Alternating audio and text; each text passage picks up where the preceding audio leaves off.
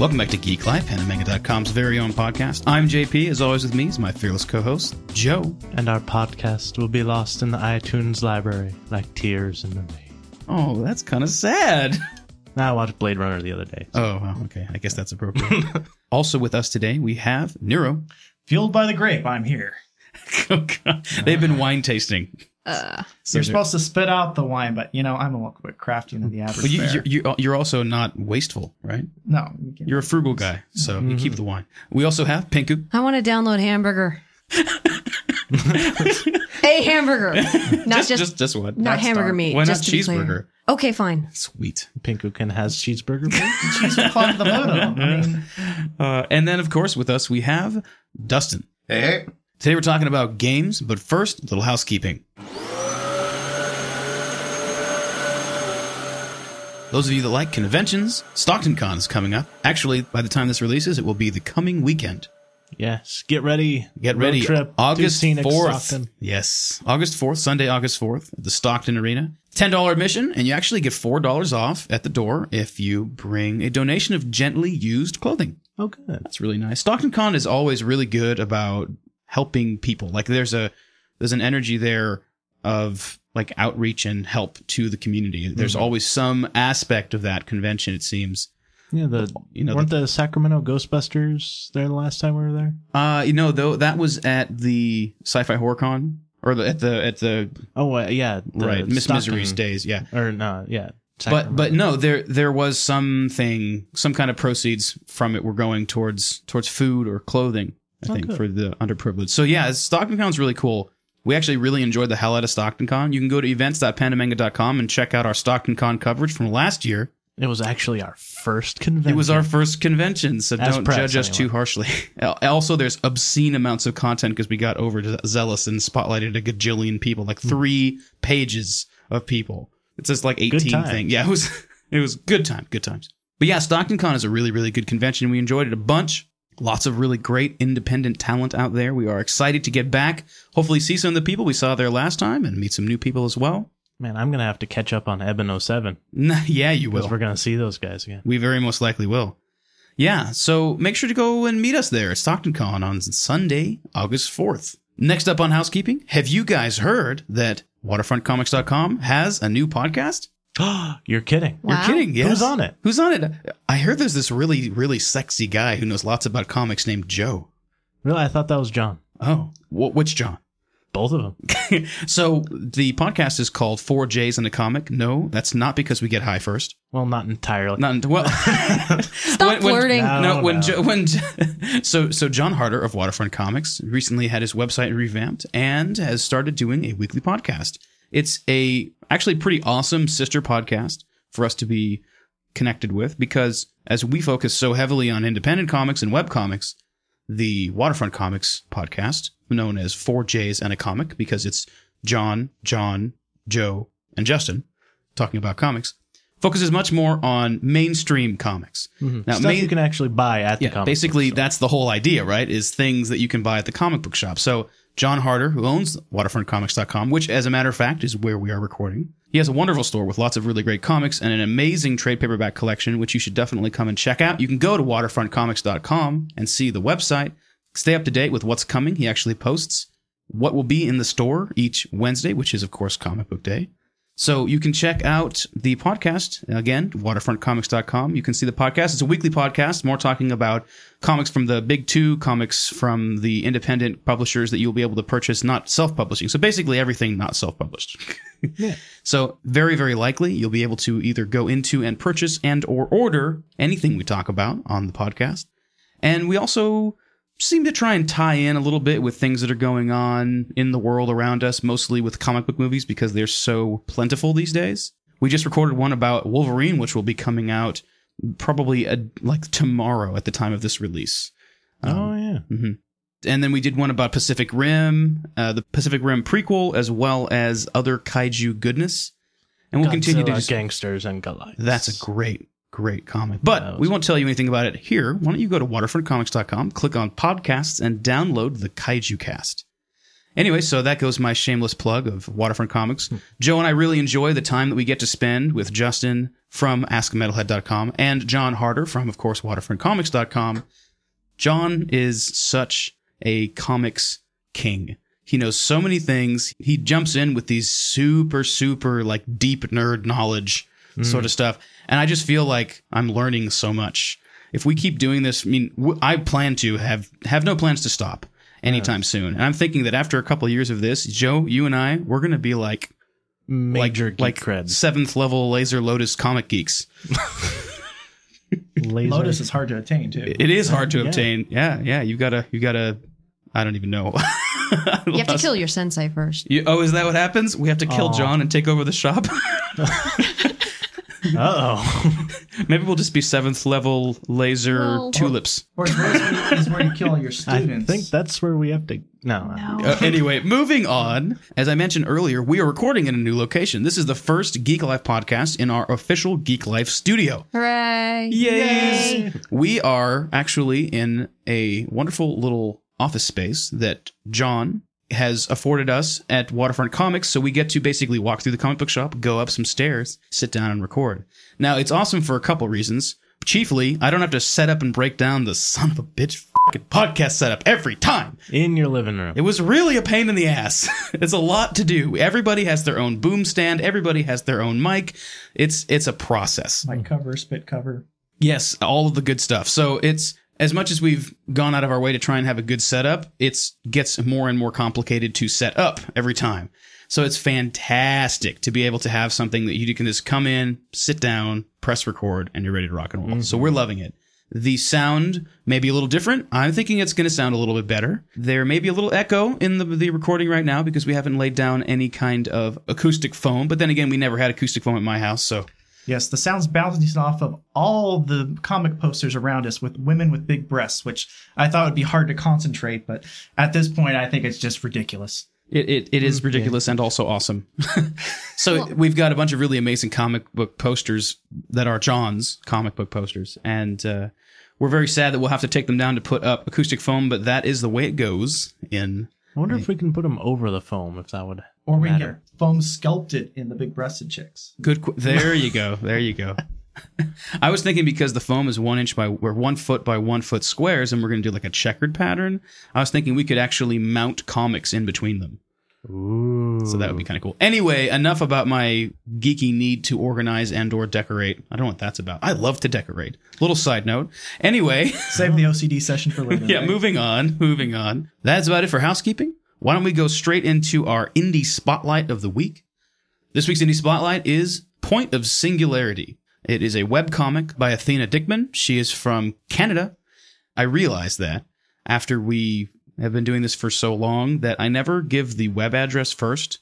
And for those of you that actually might want to read the comic as we're talking about it, have no way to do that really. Well, again, unless you have the show notes, of course. But Go to the show notes. Hmm. Anyway, you can go to the show notes, but I think I'll, I'll just start shouting that out right now. So if you'd like to follow along with us and you don't have the show notes in front of you, you can go to pos.thecomicseries.com and follow along. Talking again about Point of Singularity.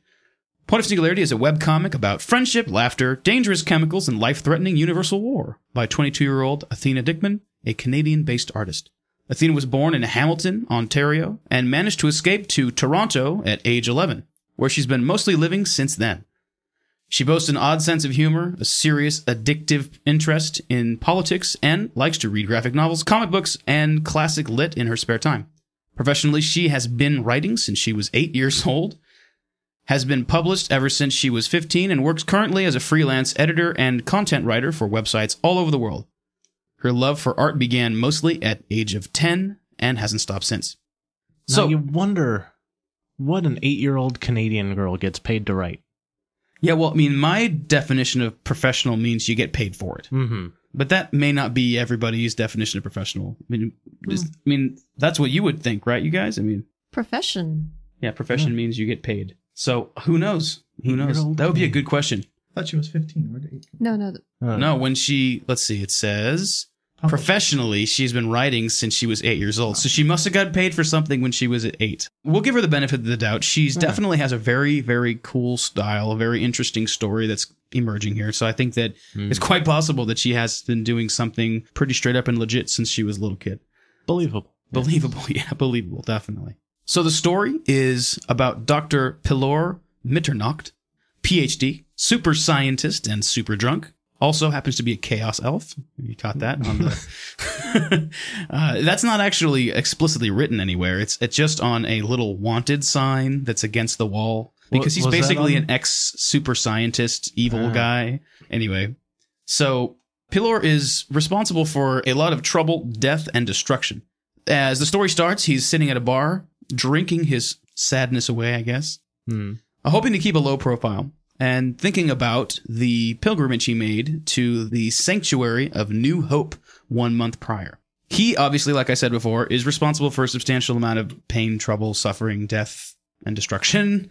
They haven't gone into it aside from him just explaining it a little bit, but it sounds like he was a s- evil mad scientist Well, no, he does go through his list of sins. Oh, he does. He does go through his list of sins with the angels. Yeah, So and the- all the super zombies. This- well, first, before we go into the list, why don't I just tell you what the plan is here? So he made a journey to an ancient temple to speak with the angels that reside there in hopes to be forgiven.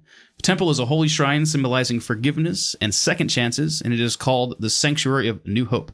The angels of compassion and mercy show up and have him list all of his misdeeds. And his first thing he says is, well, chronologically or by death toll. this comic has a really good sense of humor. Mm-hmm. I actually really enjoyed the sense of humor a great deal. And it's even visual at times. There's a point where he's walking towards the temple. And he's coming down the side of this valley and he trips and falls. And face. and he goes face Oh, and there's just this big just face on the ground and then he manages to sit up and like catch the paper that he was that it fell off you know after mm. him so That funny actually forced a laugh out of me. yeah it did it was oh. funny Oh. right oh so good climbing up the hill to the sanctuary, gets to the precipice, looks up, and there's still more stairs up. The, son of a bitch! oh he's, i love how he's going when he's going up there he's complaining about how man other reformed villains they they just get like television shows. I want a television show. This is ridiculous. So here's just a couple of the things that he uh, did or that he lists for the the angels. He said i knocked over a weapons dealer ransomed the pope. Not the good one though the bad one. I'm pretty sure I'm responsible for three or four metaviruses that haven't been wiped out yet, and I don't know how many people went through the lab. He and his friend once tried to blow up a sun. They built a weather controlling machine so it would always rain on parades. uh, he invented free unlimited energy, but patented it so no one else could ever use it. And and he's pretty sure that he remembers massacring the entire woodwind section of a philharmonic orchestra. But he doesn't remember why. yeah, he doesn't really remember why. Woodwinds. he goes on to say, I destroyed a moon once and caused a gravitational shift in the atmosphere, which makes me possibly responsible for the extinction of a species of arthropods. I pirated the collected works of Tyler Perry once while, while, while on a wicked bender. Is that really a sin? I've stolen a lot of lab equi- equipment. I've shot at least three IDP officers, though that was a kind of in self defense. And then there was the super zombies. and then, like, at that point, he's just going to keep going. And then the angels are like, that is sufficient. You may cease. I'm really just impressed that Tyler Perry exists in this universe. right? Because it's obviously a very different universe than our own, but. Well, it's Tyler like Perry's 200 still- years into the future, Okay, yeah, there it is. Wow. but he's still making freaking movies. That man's going to live forever. so good. Like I said before, I think this comic is really freaking funny. Like it's really good. But there's definitely an interesting emerging story here. hmm The culmination, or I guess the result of him going to the temple to try and get atonement for his sins or forgiveness or something, is basically no doubt he was going there hoping for them to just be like, ah, and All you're forgiven. Well, what they did was they basically created this, what looked like a tattoo or something like that on his arm, which represents all of his sins. And I'm assuming that it will slowly disappear as he Redeems manages himself. redeem exactly. But if it's a sweet tattoo, do you really want it to disappear? it's kind of a sweet tattoo. Oh. Yeah. It is. It's pretty cool. So don't redeem your sins. Problem solved. I get there. There that is. Yeah. You can just pick up chicks all the time. Then, then he'll be happy. You wanna know He's the got- ultimate bad boy. Be like, yo, that this this part of the tattoo that was the super zombies. Oh yeah. Well, it's just how he got the sweet tattoo in the first place. you know what I did. I confessed to the gods, and I was so badass they gave me this. They're like, we can't forgive you, but you can have a tattoo. So, what did you guys think of the comic story wise? Page Well- Turner. Page Turner, yeah. hmm I felt Absolutely. it had some pa- pacing problems, but for the most part, there are po- points of genius poking through. Oh, absolutely. hmm Pacing problems? What do you mean? Um, there was a lot of pages where it was just taking its time to get there. I thought it could Yeah. ex- ex- be executed much better. There was definitely a little bit of a, I'm not going to say lazy, but a patient sort of pace. Mhm. It's definitely interesting to me whenever someone chooses to do a long form comic in web format because web comics lend themselves to a complete thought every page or basically a complete thought every release. Mhm. I've talked about having the idea of doing something like comic blasts where you have where you write and plan out the comic so that where every like 3 or 5 pages is a complete thought. You don't actually have to wait to find out what the hell happens and what the actual next step of something is because you feel sort of half finished in a comic if it's not complete every single release, you know? Yeah, and some of the you know when you're using a lot of background and a lot of uh, you know textless frames and, and other things, you know you're exploring the environment.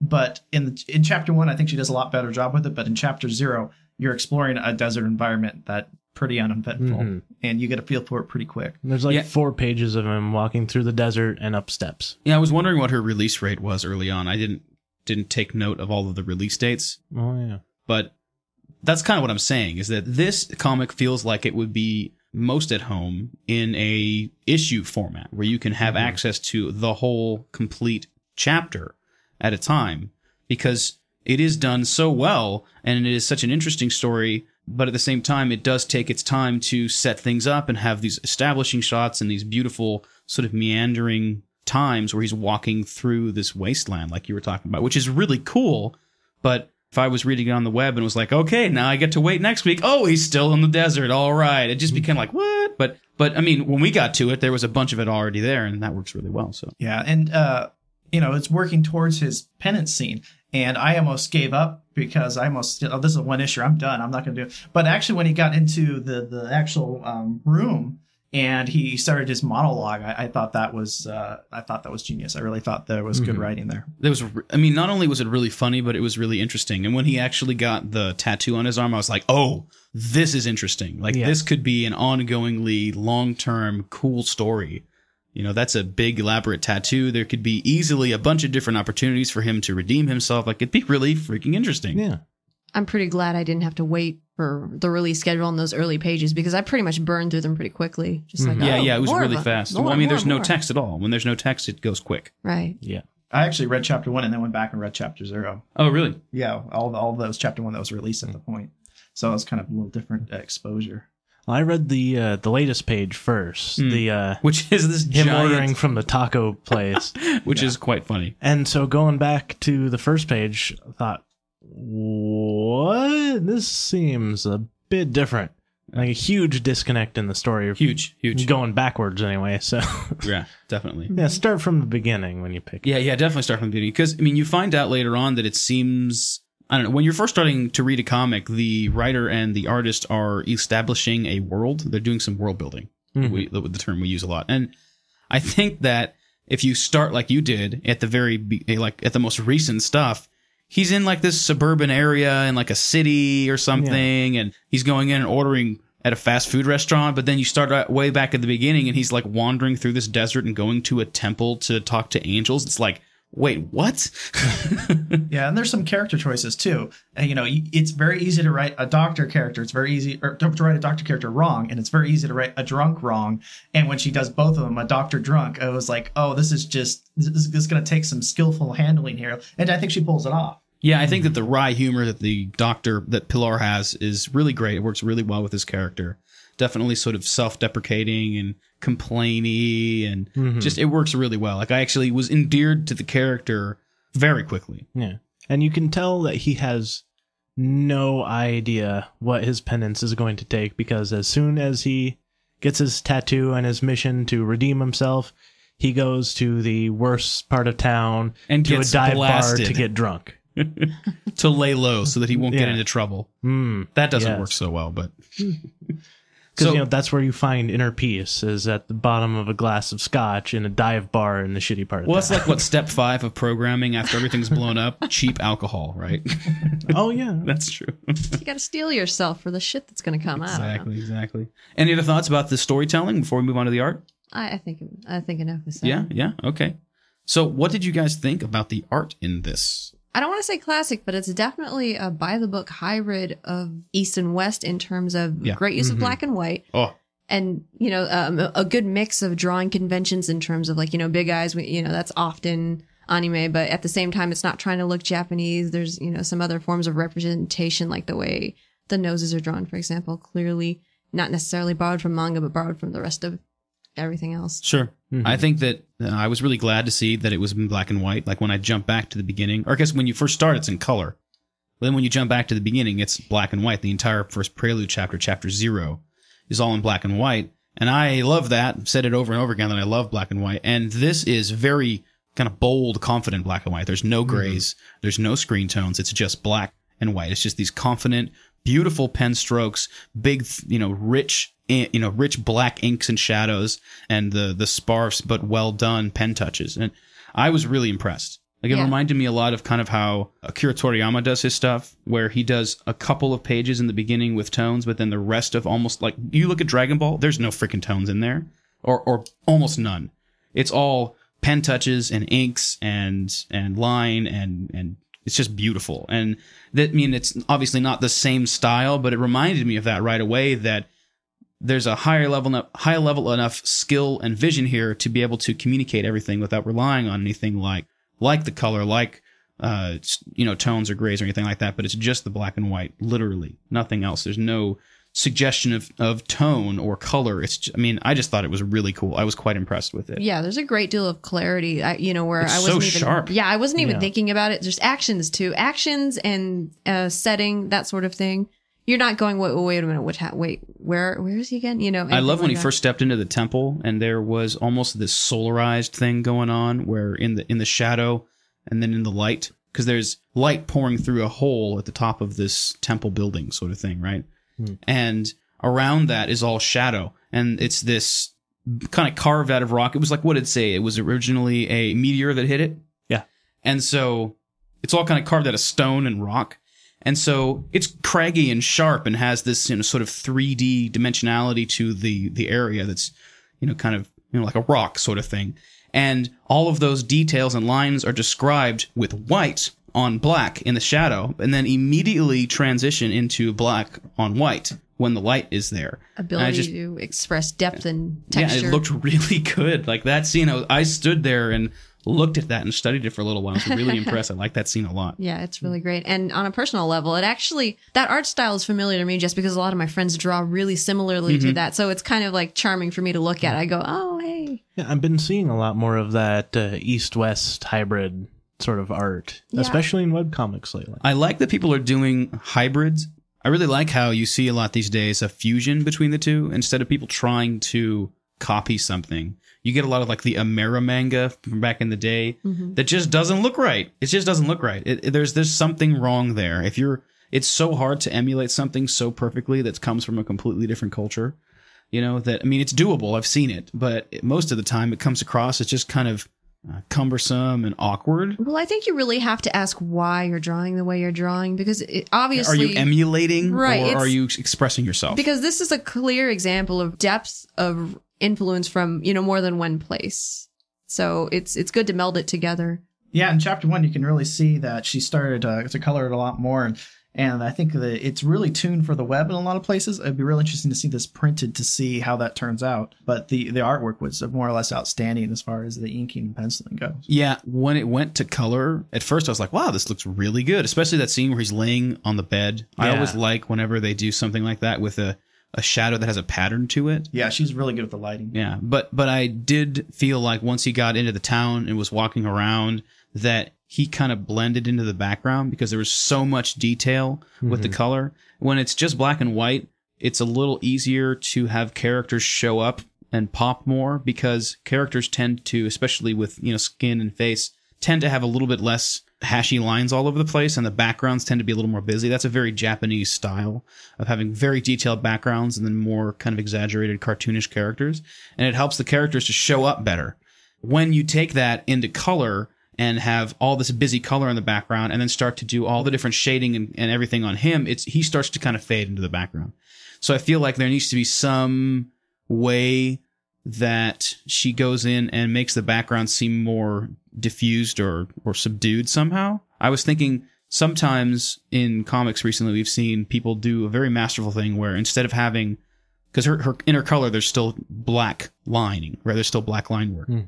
Where the characters or the things that are in the foreground, whatever it is that you want to stand out and be the center focal point of this of the scene, that that does have a black outline, right? That that does have a black line work on it. But then in the background, it's either a, a like a slightly off black, like a special black from Copic or something like that, where it's kind of like it has a little bit of a. Well, most of the time, the nicest look it has is it tends to have a little bit of a kind of brown kind of color to it, right? It's a very dark brown, hmm. and it just suggests to the eye without having to make it a blur sort of background, which I hmm. find very weird and awkward. But Kind it just suggests that it's like a little pulled back. Yeah, like a little bit of atmospheric diffusion. Yes, exactly. A little bit of atmospheric diffusion. That's exactly what it is. So anything you can do to suggest that, I think would wildly improve the new style that she's moving into because hmm. everything that was there before is solid and the new element is the color and the color is really well done. But at the same time, it feels like the characters are having a hard time standing out. But that's, I mean, like really, that's pretty much the only thing that I can come up with that I, and that's like quite nitpicky that I can come up with that's kind of like, well, you know, you know, constructive criticism because I really enjoyed the hell out of this. Yeah, and the artwork does not get in the way of the story at all. no, It's- it's- not at all. No. It's well mixed. No, and this is coming from a guy who doesn't like story getting in the way of video games. So, sorry, it's a little inside joke. I love how uh, uh, aren't don't you love how we do inside jokes on here and you have no Oh. idea what we're talking about? It's really I rude. figured you could make a Ryan Auto Ryan, you know, where he says it doesn't get in the way of the story. Oh, it gets in the way of the story. You just have those two buttons, and you can play it every podcast. In case Do you, I do you use- remember when Brian was sick one time or knew that he was going to be out of town visiting family and we sat down and we recorded Oh, a bunch yeah. of different responses and answers soundboard. from him and I had a Brian bot hmm. and I basically got to make decisions for him and ha- feel a certain way about things and then have him respond to me that was that was good We stuff We could have used that today. yeah that's true that's We, true we didn't have it? mention that. n- Well, see, he's gone because we ate him. No, I.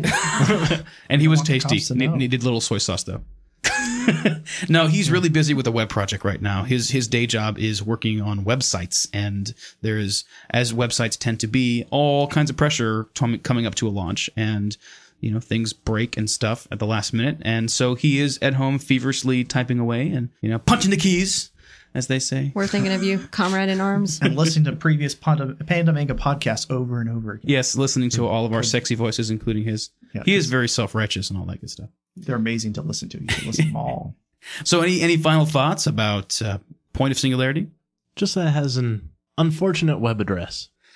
pos Yeah, That's harsh. that is. that was hard. a little It's harsh. It's memorable though. it is, memorable, but It's it doesn't mean the same thing in Canada. I'm pretty confident it's still English, Well, Joe. see, I, I was thinking point of sale too, and I'm sitting there Oh. going POS. P- oh, oh, That's not where I went. Yeah, yeah. You can read the comic at pos.thecomicseries.com. Find her on Tumblr at iratescientist.tumblr.com, which is amazing. DeviantArt is Terra Quads. That's T E R A Q U A D S. dot deviantart.com.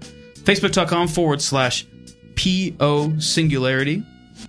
And then on Twitter at Terra underscore quad. That's Terra, T E R A underscore quad, Q U A D.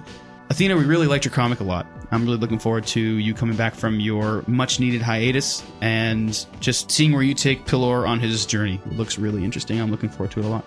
Well, we're going to take a musical break. When we get back, we're going to get into the subject of the week.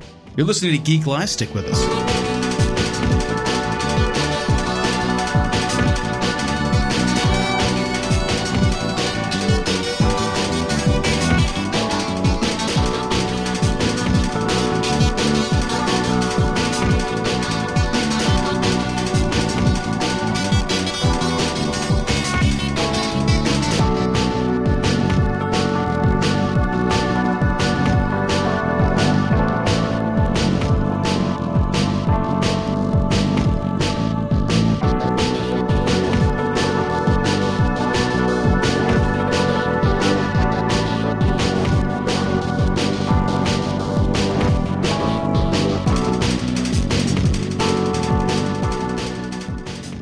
Welcome back. We're going to get into our game subject next. And actually, visiting with us for the game subject specifically is Justin from AskAMetalhead.com. How you doing, man? Good, good. It's good to have you back on the Thanks. podcast. Good to see you guys. Are you winning downstairs? There's there's a poker game going on downstairs. Um, yeah, actually, so uh, I've Are you put up? ten bucks in my pocket already. So That's awesome. All right. very good. Very so good. he can take a break and come chat with us. Yes. That's it. That's it. Everybody's down there like, oh, come back. I want to win that back. Actually, the guy who gave me ten bucks left. oh, ouch. So All right. So first, before we get into the game subject, we're going to go ahead and suggest a little book for you guys to check out. So we are sponsored by Audible. You can go to audibletrial.com forward slash geek life and get a free audiobook download and a free one month trial of their excellent, excellent service. Their service is a free audiobook or free audiobook credit every month. And then after that, everything in their catalog is 30% off. It is an awesome service. It I use it myself. Joe uses it. All the the admin uses it. A lot of us use it. It's awesome. Sometimes they come up with deals where you can buy a bunch of credits for a discount, which is one of the reasons why Joe has copious amounts of books to talk about. So, Joe, what are you going to suggest for our listeners tonight? Well, today I am going to suggest something not to use your credit on, but to actually buy. Mm. Mm, Suspicious, I'm listening. I know. I'm listening. with money, With with your hard earned cash, or not so hard earned cash for some. People. You can, you can beg mommy and daddy; they might help. out. Yeah, especially for this one, it was a buck seventy four. yeah, don't spend your Okay. don't spend your credit on a take buck that seventy back. four. Check your couch. It's got to be in your couch. Yeah, and this one so so worth it. Three ten to Yuma by Elmore Leonard, narrated by Henry Rollins.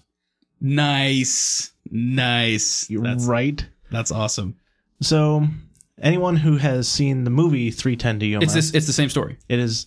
Mm, Well, I mean, is it based It's- on? Is the movie based on the the, book? movie is based on on the sh- short story. Oh, okay, It's a half hour long. I was able to read this on my lun- or listen to this on my lunch break Right, right. at work, and it is it's the last scene from the movie where they arrive in the last town and Christian Bale's character.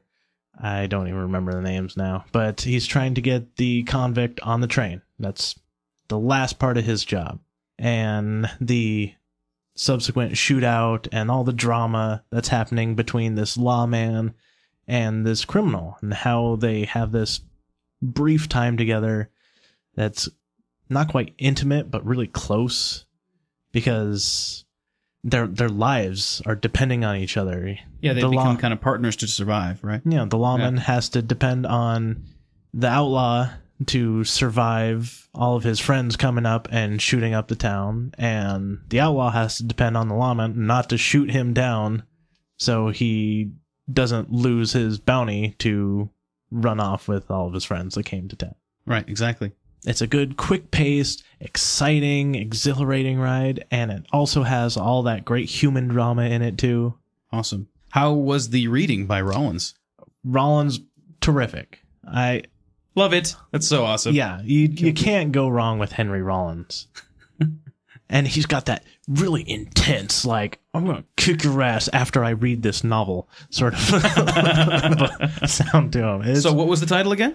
310 to Yuma by Elmore Leonard. All right. So you can go to audibletrial.com forward slash geek life, get a free audiobook, and then go in there and pay what a buck fifty, Yeah, buck a 74. buck seventy four, and get Mm-hmm. two books to read or listen to. We never quite know what to say there. We always want to say read, even though they're audiobooks. well, I came up with a solution for that. oh, let's hear it. Okay, if you move your lips while you're listening to it, you can say you've read it. Actually, there's really something cool that Amazon has put together. Audible is an Amazon service, if you didn't know. So, what's cool about that is that the Audible and Kindle work together. If you buy the Audible book or the Kindle book, you get the other at a discount.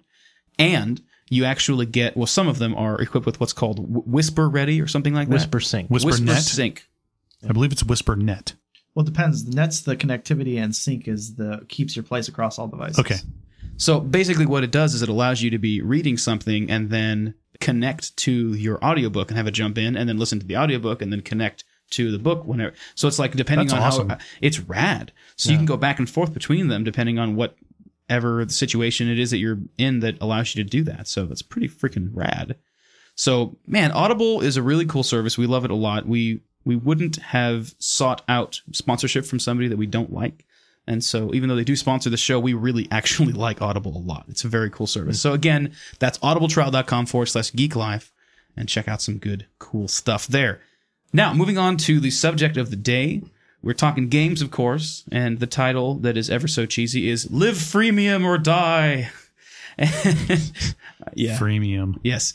So I, li- I wanted to have that in there because freemium is probably one of the greatest and Didn't I most s- ridiculous tech terms I've ever heard. Sounds like something Taco Bell would come up with. Right. the new freemium taco from Taco Bell. Freemium froyo. so Premium Pro. So, for those of you that aren't familiar with what we're talking about, we're talking about the trend of video games to go free to play.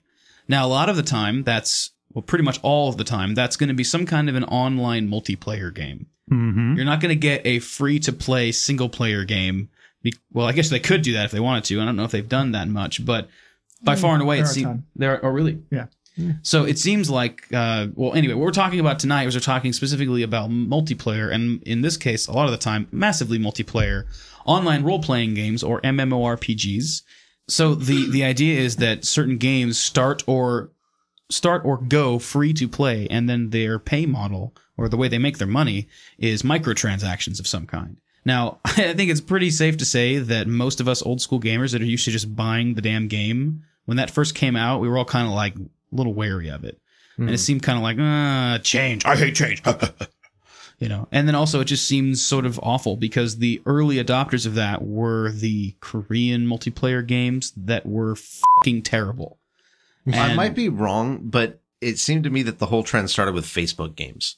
That could be. Hmm. Well, the, the freemium really comes out of the App Store models. As soon as you have the App Store model, mhm. you got to come up with a ways to work around the certain restrictions. And Recurring revenue with your user base. yeah, exactly. And sometimes you have to work around like sharing revenues with the store you're working with. Well, and, and I guess what I mean by the Koreans is that the first few times that I saw a MMORPG that was free to play, it was either from Korea and localized for the States, or I had heard about Korean games doing that. Now, Korea is, is definitely like the MMO kind of capital of the world. They're the most ravenous MMO players around. But anyway, so what brought this up is that a new game is just going into open beta and it is a lot of fun and it's called Firefall. That's a very different kind of game than other MMOs and uh, I wanted to definitely talk about that. But first I wanted to go around and just talk a little bit about what I perceive are the good or what we what we perceive are the the good points of the free to play or freemium model and the bad points.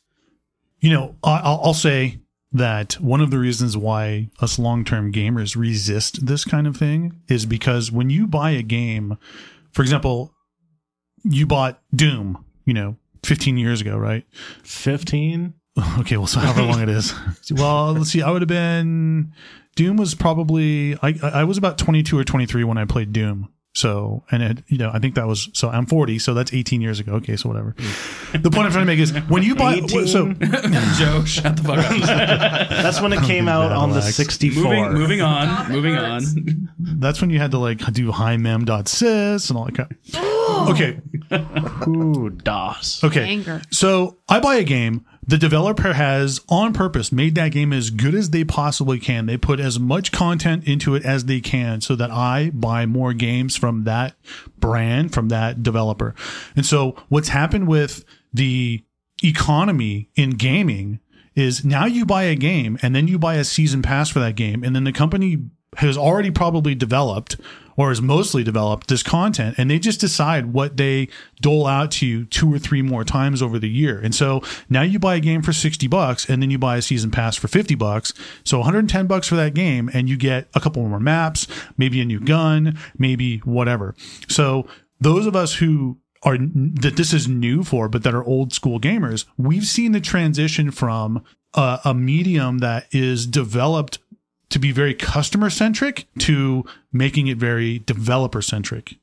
And that, Definitely. and it's a mm-hmm. big fuck you, frankly. Well, you know, I think the thing is, is that, and of course, it's business, and so it's more likely for it to be, you know, used for evil.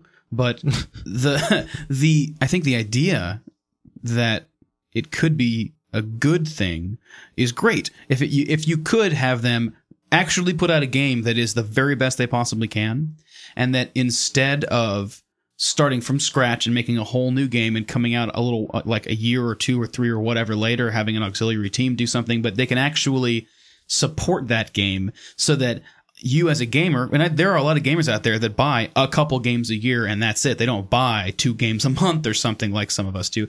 And so the idea that, and again, this is kind of playing devil's advocate against what you were talking about, and I do agree with you, but I'm thinking that the good side could be that a game comes out, it's great, it's full, it's complete, it's awesome. Then three months later, they come out with a substantial update that is awesome, and or or a piece, a little a smaller update that is awesome that allows to extend the gameplay so that you pay sixty bucks and then you know 10 bucks and then 10 bucks and then 10 bucks and you, yeah you may spend $100 but you got this one game that will carry you through most of the year that you can enjoy instead of having to you know get one game that lasts for 16 hours and then move on and now you're going to go spend $65 on something else. So so like it could be used for good but realistically like my realist is kind of like yeah right. They're going to be fucking you. And that's kind of how all of us are nervous about honestly. And i don't feel like most of the time it comes in a good way. It seems to come across bad. Like the shit that really drives me crazy is the unlocks. The things that you have to buy that are already on the fucking disc and you Right. buy and then it like downloads a 1k unlock it's like really Yeah. that's so that. not Yeah. cool A lot of the time that comes with like the the whole project ten dollar thing that oh that yeah EA yeah yeah did, yeah Which personally I actually have no problem with. I buy most of my games new anyways, and so I have no problem with that because I'm getting that content. I can totally see the developers wanting more money from that because they're not making anything on the used. And so when they did like uh, what was it, Battlefield 3, they disabled the multiplayer unless you bought it new or you bought the online pass. Well, six months or a year down the road, if I'm buying the game used, I'm using it to play the story to catch up to the next one or something like that. I don't really care about the multiplayer on it. And if I am buying it in that that recent time frame, then I'm pro- then why am I going to save five bucks to get a used copy when I can just pay five more, get the brand new one, and know I don't have to worry about Well, it? then half the time, if it's been out for long enough, the new versions drop in price enough that it's comparable, that like kind of kind of perpetually is only five dollars more expensive. You know. Anyway, so we're kind of getting off into a different direction, but yes, I agree with you, Justin. That's a really good point. A lot hmm. of the time, I think that's where we're coming from is that we're wary of the idea of them piecemealing things out, and I think mm-hmm. there's definitely been a trend in video games to be released less complete and that you like I've gotten to the place where I don't unless I'm really excited about a game, I am reserved about the idea of going out and purchasing a game the moment it comes out and then downloading it because typically it takes maybe 2 or 3 weeks for them to release a couple patches so that it actually works right. There's been more than Yeah. once where I've downloaded a game encrypted on Steam, and then it's unlocked and un- uh, and decrypted, and then I play it for a couple days, and then the next thing you know, there's an update, and my my game saves are wiped because they hmm. there was some kind of glitch that they had to do that my game saves. Like that's happened a couple times, and it's like, what the hell? And so like I've gotten to where like kind of an I just feel like this is maybe a little far reaching, but it's another piece of what you're talking about where games are coming out and they're not complete content wise or they're not even complete QA wise. Now I understand from a developer perspective, and I'm probably going to get skewered by Nero over here, that games are so big now and so ambitious that it's really unrealistic. They're going to work all the kinks out before it actually gets to a big audience. But We could go on. We could talk about this for hours about how development times have really caused a lot of issues. But really, what it comes down to is the developer is generally passionately working on a project that they care deeply about. Yeah. it's their child, it's their baby, and then you have the company that is going to be producing that game and shipping it, and you know. They're the ones that are like, look, you're over time. We're not spending any more money on this. And so ship it as is.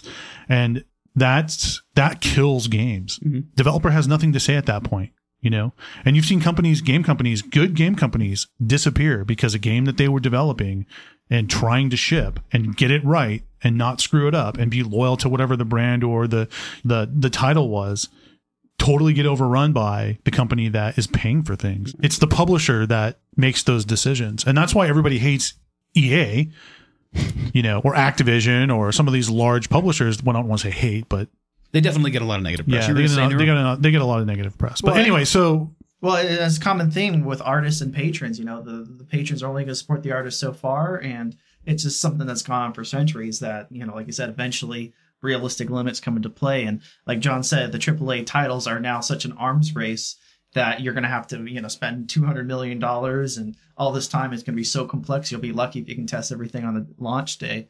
Um, but I, I do think that I mean, to, comparing today to 20 years ago, it's nice that we have the option to buy a season pass because if you really do like the game, it does give you uh, an opportunity to support the developers further and get more content. Yeah, but let me just uh, let me interject. I don't disagree, but I would say this.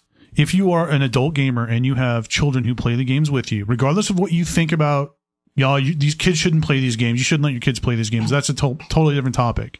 You have a guy like me. I'm not buying one copy of that game for myself. I'm buying three copies of the game and three season passes. And every time they come up with something that you have to buy, it starts to really, it costs a lot of money. Let me ask you this: Why, why do you think you have to buy the season pass? In most cases, if it's a game you really like. No, here's con- why. Here's why. Because if it's especially if it's a competitive multiplayer online type game like Call of Duty, if you don't buy the season pass, if you don't have the new maps, you're not gonna have anybody to fucking play with Yeah, when it comes right, out. exactly. When those new maps come out, everybody moves on to that. It's a new experience. They're learning it. That's a huge part of the culture. And so the horde moves to the new content, and you're left like with you know just twiddling your fucking thumbs in the dark. Like it's bad. Yeah. And, and so like, and that happened to me. I bought one of the Call of Duty games. I'm not a huge Call of Duty player, but I bought one of the Call of Duty games to play with my roommate. Played for a while, and then eventually a new thing came out, and he was he had bought the hardened edition or whatever the. F- I hate the Call of Duty games, but anyway, they they had, he had bought the next thing, and we went on to play, and it was this this constant battle like oh well you know I I you know the queue wants to go here but you don't have that game and blah, Right. blah, and it's just like ah and so you you actually like and it's kind of insidious but the culture has created and the game com- companies have created this situation where if you don't have the most recent content if we're talking multiplayer games you don't get to play with people If you don't have the new shoes and the, the other kids won't play with you. that's exactly it It sucks to say that, but even at the It's highest totally level true, of the game, even at the highest level, right? If you don't buy the content, you lose the ability to play against other people. I have never, I haven't played 30 seconds of the campaign mode of Black Ops 2. I have played hundreds and hundreds of hours of online, um, you know, multiplayer. And so, I mean, it's a, it's a double edged sword, right? I like the game. I like the content. I'm going to pay for it because I can afford to, but there's a storm coming especially with the new consoles. We're not just talking about PCs, we're talking about consoles. The new consoles, no backward com- compatibility. There's question even now where they're saying yes, yes, use games. We're not even really sure how that's going to work. If I buy a used game, regardless of who I'm buying it from, I should have 100% functionality of the license that was allotted with that game. And that doesn't happen anymore. If you buy a used game, you can play the single player version. And I don't know that you can play the online version. And why am I buying a used game? Probably because I can't afford $60 to buy a new game, mm-hmm. right? And why are the games sixty dollars? Is because they're two hundred million dollars to produce. They they've kind of almost killed. Not all of them. You know, if you know anything about, if you know, and I'm sure you do, but if you know anything about graphics engines, right? The same graphics engine will be used on 500 games for five years. The content from last year's game, all of that asset can be reused in the new game. It's really just minor tweaks to engine and, you know, story building and then coding, you know, because you can't have the, the characters doing the same thing. But how much do you really, really need to redevelop the wheel to have an AI fish that swim out of your way? Well, and I, and I think like I said, it's an arms race. You got to do something different that wasn't done next year. You got to make the You can't. You can't. better. You can't do something that was different th- from next year. The, the most different game I've played, the game that's when I sat down and played it, and I was like, I've never played anything like this before. I can't even tell you the last time I played something like that. Maybe Flower on the PS3, Journey. Journey, and I haven't yeah. played Journey yet. yeah you gotta complain I mean, awesome. again, we talked about this the last time. The story is told the same. It's it's it, the story is the same every time. It's just a matter of how it's told. Mm-hmm. You know, yeah, my guy's a different color. He's got a different gun. I mean, Unreal. You know, Simpsons did it. Unreal did it ten fucking years ago. Yeah. Everybody's had a grenade launcher. Everybody's had you know, and so wow, I'm really passionate about this, and we're getting off topic. And Yeah. I don't disagree with what you're yeah, saying. yeah Oh, I completely agree with you because I am sick of the FPS. I mean, that's all these cons- new consoles are are FPS machines. Back in the Nintendo day, you, it was enough blurriness that you could make any type of game you want. There is so many different game styles on the Nintendo platform, and I think that's why it's still a classic today. Versus Xbox, where ninety percent of the games are going to be F- FPS. Right. so uh, that was very very like a really good conversation that's why i didn't want to stop it and this is a conversational podcast so that's how we we roll as my friend antonio says but let's swing back to talking about the free to play mmos so i wrote down a couple ideas here about why they can be good first of all obviously they're free that's a good thing You know, Low barrier of entry. Absolutely. Mm-hmm. So then also because they're free and there is a low barrier, really because of the, the, the function of free equaling low barrier of entry, you got more people to play with. And those online games are all about having a big community to play with. If you tried to play an MMO that was losing members, losing subscribers, it very quickly ramps like the problem of losing subscribers ramps in a hard hurry because it exponentially devalues the game the less people that play it.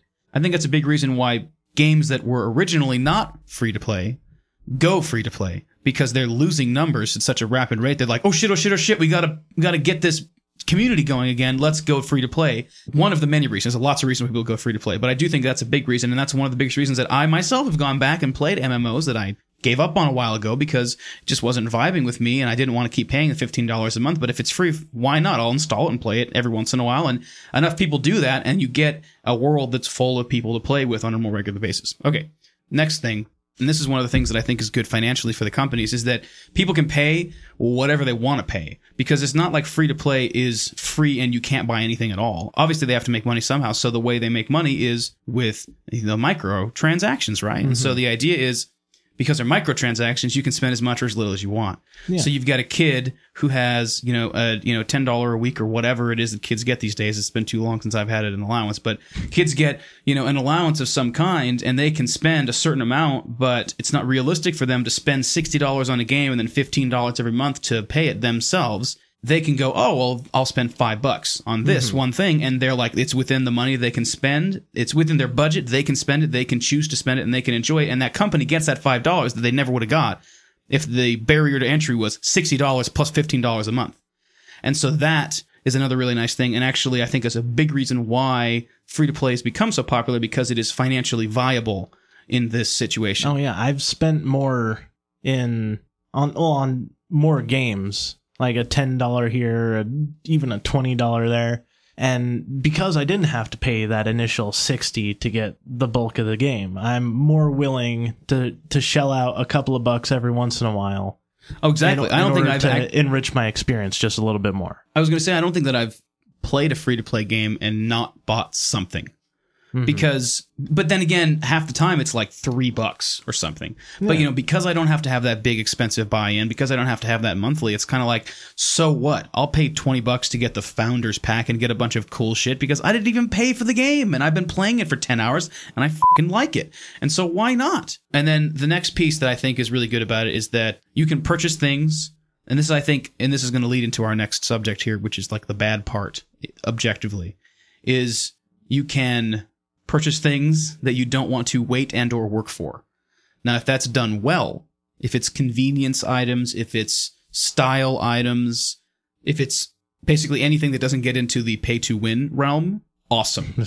you know, somebody wants a bunch of different kinds of mounts and stuff, and you could go through the game, grind and get them, or you could pay 15 bucks and get it. If somebody wants to spend $15 to get a mount of some kind that they could have got otherwise, and they just don't want to spend the damn time on it, that's their prerogative. That's the beauty of that's one of the things that could be good about that is that if the things that you can purchase aren't things that are going to actually give you a competitive advantage or edge, but are just going to make it more entertaining or make it more convenient or something like that, like that, that's how the world works. There are things that are more convenient and more expensive. You could ride your bicycle everywhere or you could pay for a fucking car. It's like I could run everywhere in this MMO or I could buy a motorcycle. I, you know, I'm I'm a grown ass man with some money to spend. I don't want to spend 30 hours saving up in this game to get a motorcycle.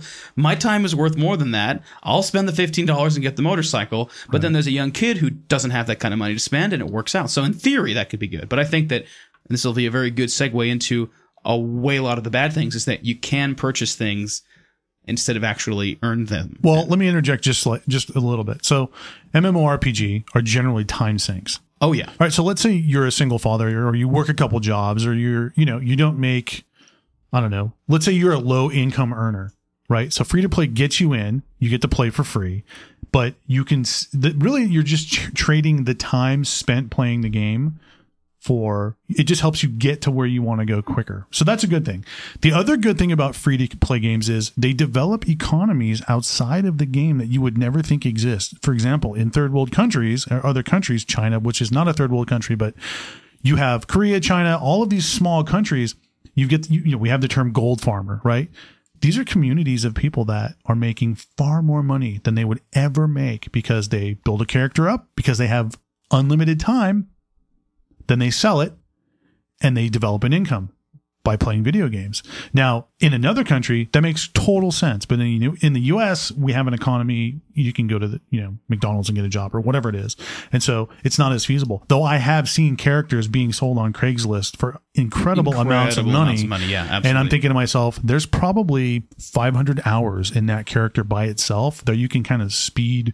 You can speed level some stuff, uh, specifically in WoW. I'm talking about because that's really the only MMORPG Right. that I ever really played was WoW. But you know, I'd see characters going, and I'd be like, "Oh my god, my character has better stuff than that." And you want how much for that?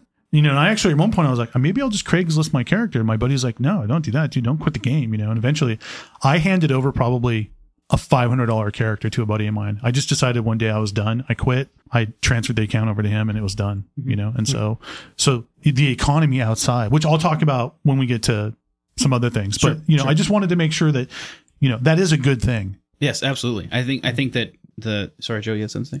There was an episode of The Guild that the uh, the really thrifty and cheap ass guild leader Yeah, the This- crazy. yeah, he starts gold farming for his income and eventually gets it to the point where he has set up a stock exchange exchange in game and con- like controls the way resources come in and out and finds a way to monetize that too. That's amazing. Yeah, and I, I think there's also like the kids in school have all the time in the world, where the people in the workforce have all the money in the world, so it kind of equals out some balance. So even if you can't get a job yet, you can kind of catch up, and I think it goes back to the social pressure again. You want to you want to play with everyone else, so uh, you know being able to leverage that capital if you're working to catch up that can create a lot of fun. Well, personally for me, I mean, I'm a really, really casual gamer. Like maybe once every five years, I might give a crap about a game or something like that. So the game I used to play, like, oh, I don't know, 10 years ago, probably more, was Ragnarok Online. And only recently, well, the reason why I stopped playing is because I'm not going to play, I'm not going to pay the 12 bucks a month when I'm, I'm not really interested most of the time anyway. Uh, I don't care if my character advances really that much. Sometimes I just want to kill a bunch of stuff and then get out. So, um, since they become free to play, it's made me think, well, hey, that's kind of cool. I can just jump in at some time, throw them a couple of do- throw them a dollar here or there to get on the pay server for a little bit, and then get off of it and not be stuck with this membership that I'm not really going to use anyway, and that I don't have time for, honestly, because I'm a grown up now. Yeah, and 10 years ago, the environment was very different. I mean, there was only a handful of games and they all charged. There was not such a thing as free to play. But with the numbers increasing and like everyone playing WoW, it, it almost you have to compete with WoW. So you got to go free. And then WoW went free. And now there's Oh, just no WoW way is free now. Well, for to, to, to level twenty. Oh, I didn't know. Actually, they have a free to play version that gets you up to 60. You're Really? you're limited in what you can do, but you can get to 60. Wow. Mm-hmm. Good God. it's a part time job It to is. do that if you're huge- if, huge- if you're in a rating guild and all of that. So anyway, the bad. Yeah, don't don't get me on the problems I have with all that shit. If I buy a game, I want to see all the fucking content, not have to like re- depend on a bunch of other jackasses to see all the content. But don't let me go there. I hate that shit. Yeah. The thing that sucks though is new gamers. This is the norm for them. Well, if you, like I said, the the games, let's say 30 years ago or 20 years ago in the 90s, we didn't even have the option to go online. I mean, this is brand new in the last decade or so. Yeah. And I would definitely say MMOs are a lot more fun and a lot more addictive than the offline games. I mean, they had LAN games, and it was a rare occasion where everyone hustled and brought your computer together. Um, I'm sure that's a lot more common today with these tiny ass computers. But yeah, things have definitely changed. Yeah, I remember the only multiplayer I ever got to play was on a console, you know, sitting shoulder to shoulder with my friends and in their living room. yeah, we we we used to play some stuff at the la- at the computer lab at school, but man, Oh, Yeah. yeah. I mean, Yeah, which is usually a single player game, and everyone's crowded around waiting for their turn or letting the good guys get get as far as they can. yeah, we, coach we got to see the beginning of that, like when we were playing Half Life, you know, after work every day. Oh, right? Yeah, the, the the days of the TF2 or Post- TF1 and all that sort of stuff. TFC was Tribes, dude. I remember. Tribes, I yeah. remember uh, Tribes. landing tribes in our computer class. pretty good stuff. Well, let's go ahead and take a quick musical break. When we get back, we're going to get into the bad of free and freemium games. You're listening to Geek Life. Stick with us.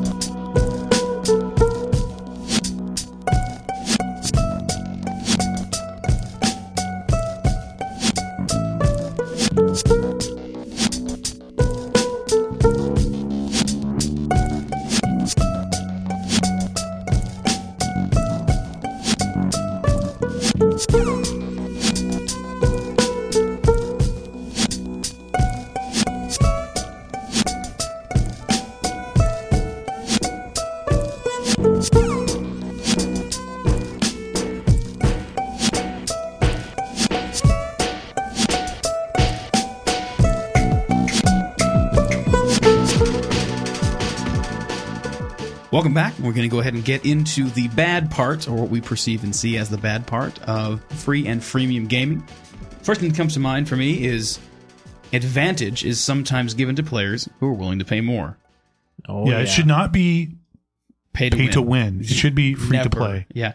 One thing that you're going to see as a theme in this, the bad side of free and freemium gaming section, and something that Dustin and I noticed about when we were, we were putting this together earlier, is that most of these things can be avoided by the game developers. None of these things that are bad are intrinsic in the economy or I guess the, the, the money model of free gaming. It is missteps that games make in trying to take advantage of that. So anyway, so the next one is a premium membership. so like this is something that DCU does that really drives me crazy. Is uh, DCU uh, Online is a really good game. DC Universe Online is a really good game. Uh, but and it was not free to play for a long time, and then went to free to play, and then people started playing it. but one of the things it does is that it still offers a premium membership, which is what like a legendary membership or something like yeah, that. something And basically, what that allows you to do, it, it removes a bunch of caps they put on things. Like you can only have so much money in the bank. You can only like there are certain things that, as far as I'm concerned, are basic rights of playing an MMO. Like you have a bank account and you should not have a limit. Like that's ridiculous. Mm-hmm. So there are certain restrictions they put on the game that if you play long enough, it's going to be like, son of a bitch, I guess I'm going to have to go fing premium. And it's not like, oh, hey, I'm going to buy this and my bank's going to get bigger. Or, hey, I'm going to buy this and I get more experience for a couple days, 20% more experience for three hours or something. Or, hey, I'm going to buy this and I'm going to have a cool new decal or whatever. It's like, you can't fit enough money in your account to buy X, Y, or Z unless you go free. I mean, unless you go premium subscription. It's kind of like, it's just shitty. Like it's just shitty. It's like if you're gonna go free to play, like go free to play. Don't be half in, half out, standing on the fence bullshit. Like that's bullshit, in my opinion. Well, choose the things. Choose a model. The, Come the things. on. The things that are restricted should not be things that develop any sort of advantage for anybody. Or should just uh, not just be But basic ha- rights of playing a game. Like Right. you, Well, okay, so let's be honest, or well, let's maybe not let's be honest, but let's be realistic, okay? Okay. So when you have a, a an RPG, in many cases you have a backpack, right? You have a limited amount of space, but you don't necessarily have a limited amount of bank you can carry. I've never, I don't know that I've ever played a game where your dollar amount max, though. I- I'm sure it has happened. At some point, there was like hardcore modes for you know like nine nine nine nine nine nine nine, and you couldn't get any more money. Actually, I'm I've sorry, played games- Borderlands. I've Borderlands. games where the gold has a weight and you can only carry so much weight. Well, I, Right, but yeah, that's I very, remember that. But that's very rarely a game that has a auction house that has a Understood. big, huge MMO type economy. Right, right. Money is, especially at different times in the game, the money, the the amount of money that you need to do certain things in a game in these MMOs is at times astronomical. Mm-hmm. And the idea that it would get goes up so high. yeah, that is So a it restricts huge- you. Yeah, that's Yeah. really not cool. And in which case it level caps you to a certain degree. Absolutely, absolutely. And so I buy that. So there's an advantage that you get. I mean, that's really going into that whole idea of like, is this an advantage that you get if you're willing to pay Right. competitive advantage to in comparison to other players? Like that's a misstep. But again, that's something that a game decides to do, that a developer decides to do, not something that is intrinsically part of the model of free to play. Right. Okay. Also, yeah. one of the situations that I ran into that really bugged me the most was what was a game that switched to free to play. And that was Champions Online. Oh, Oh my God. god. I paid for the game and was paying a monthly subscription, and they switched to a free to play. And they gave you a lot of options uh, for the powers, for the costumes, everything. You could God, really. their costume creation was, epic. Second to none. And that's the thing that's so important about uh, that is a thing that is really important about a superhero game is that you're trying to create your own superhero, the guy that you'd always want to be, throw on a cape, choose your powers. And I mean, it's vain, but it's a superhero costume. You want to make the most customized thing ever. What game are we talking about? Champions Online. Yeah, I suddenly Selecting- got interested. To be honest, I was like, mm-hmm. Well, I- really? Another great one. I haven't played that one, but City of Hero City of Heroes is another great character creator one. But City of Heroes had an amazing more. crazy, but this one was many times better than that. I was like didn't- blown that's- away. I didn't even play City of Heroes. I just made a bunch of characters. yeah. So I had like 10 characters that I'd made. Mm-hmm. And I, you know, that you had limited slots, but sometimes I'd delete one and make another. That was one of my favorite parts of it. So when they switched to free One to of your play- favorite, dude. You spent like two days making new characters, and you had this giant. You filled the amount of characters you could have, like it was uh-huh. ridiculous. So when they went free to play, they limited the number of character slots you had to two. So they took all but two of my characters away.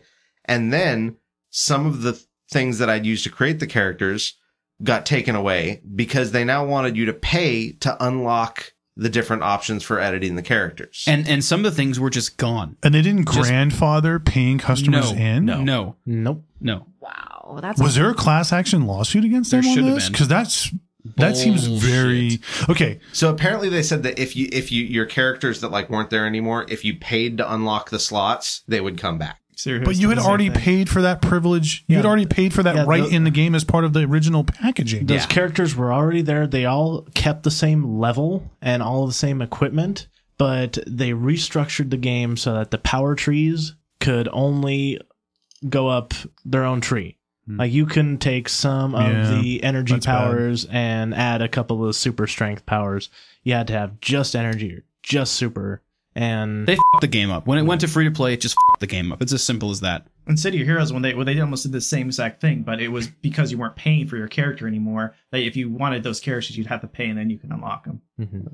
But before, you'd have to pay a monthly fee. Yeah. City of Heroes is gone now. It's Yeah, gone. It's shut down, November. man. It's a Yeah. it's end of an era. So another thing that came up as Dustin and I were musing about the bad parts of free and freemium games is something that was also on the good list. Lots of people.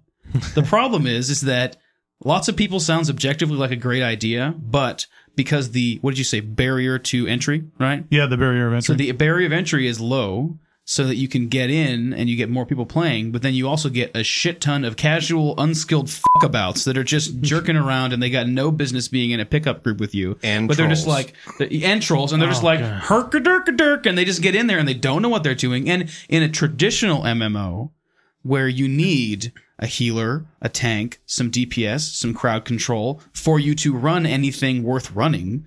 If one of the important people in that safe balance of ecosystem of being able to run the, the raid or whatever falls off, like if your healer wipes, you're fucking dead. You have to, everybody's gonna die.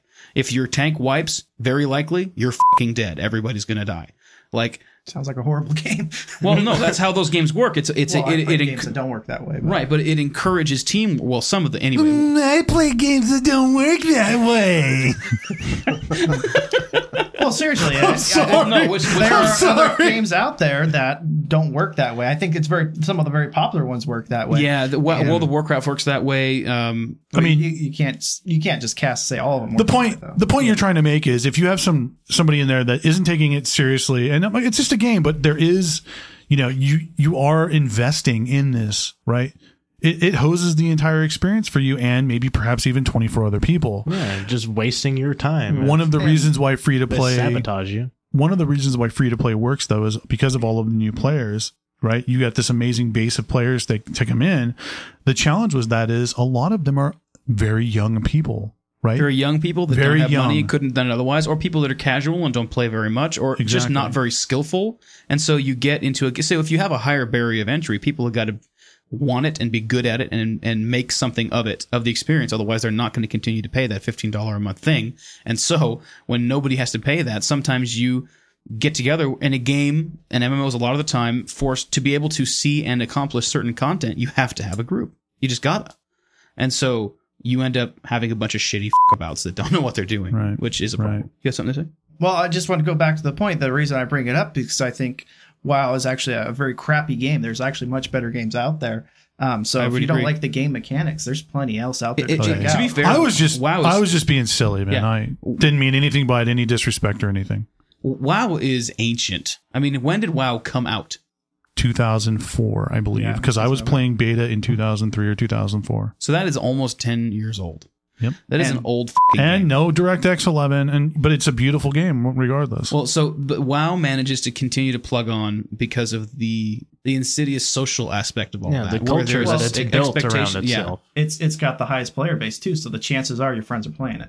Yeah, yeah. So Um, anyway, but And before WoW, there was uh, EverQuest. I mean, that was also a shitty One game and that two. did really really well. Yeah. Yep.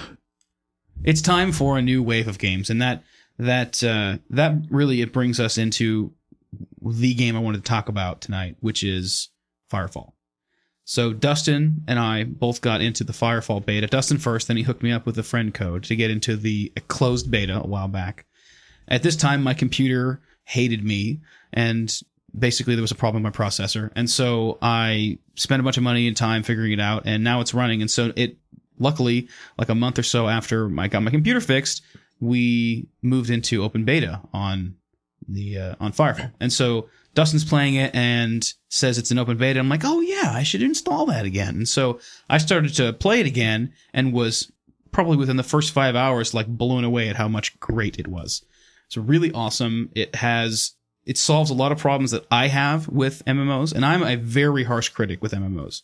I have a lot of problem with the reason why MMOs are so successful, in my opinion, being the social side of it. Because objectively, the idea of hey, let's have a game that encourages that encourages cooperation, multiplayer, and all that. And instead of it being, let's have a game that encourages all that, it became, let's have a game that requires that for you to see all the content. Let's have a game that requires all that and that all that to be coordinated for you to be able to experience things. I would argue that the most awkward part of playing something like a traditional MMORPG would be pickup groups, like I was just complaining about before. But to be able to see all the content, you're going to have to be in a serious raiding guild. You're going to have to have people that know what they're doing, like that sort of thing. And so one of the things that I think is so cool about this is that it, it creates an environment where you can play with, with lots of different people and be able to have that interaction with other players and have like absolutely no barrier to that. You don't have to sit around and chat and be like, Hey, LFG, I need a healer. Like you don't have to play that game. Something pops up on the map it's dynamic. Every quest in that game is dynamic. And so something pops up on the map. You basically have an operator that works with you and they say, Hey, there's a great opportunity for you to make some money over here. Why don't you go check out this mission? And if you're within a certain radius, they'll ping you whenever a new mission pops up. And so then you just very naturally, you go over there, you check it out. Oh, it's hard. You're having a hard time. The next thing you know, there's two or three people there helping you. And they all dynamically enter into the quest itself. You reap and share the rewards for the quest. So there's basically, there's no downside for jumping in to help somebody else.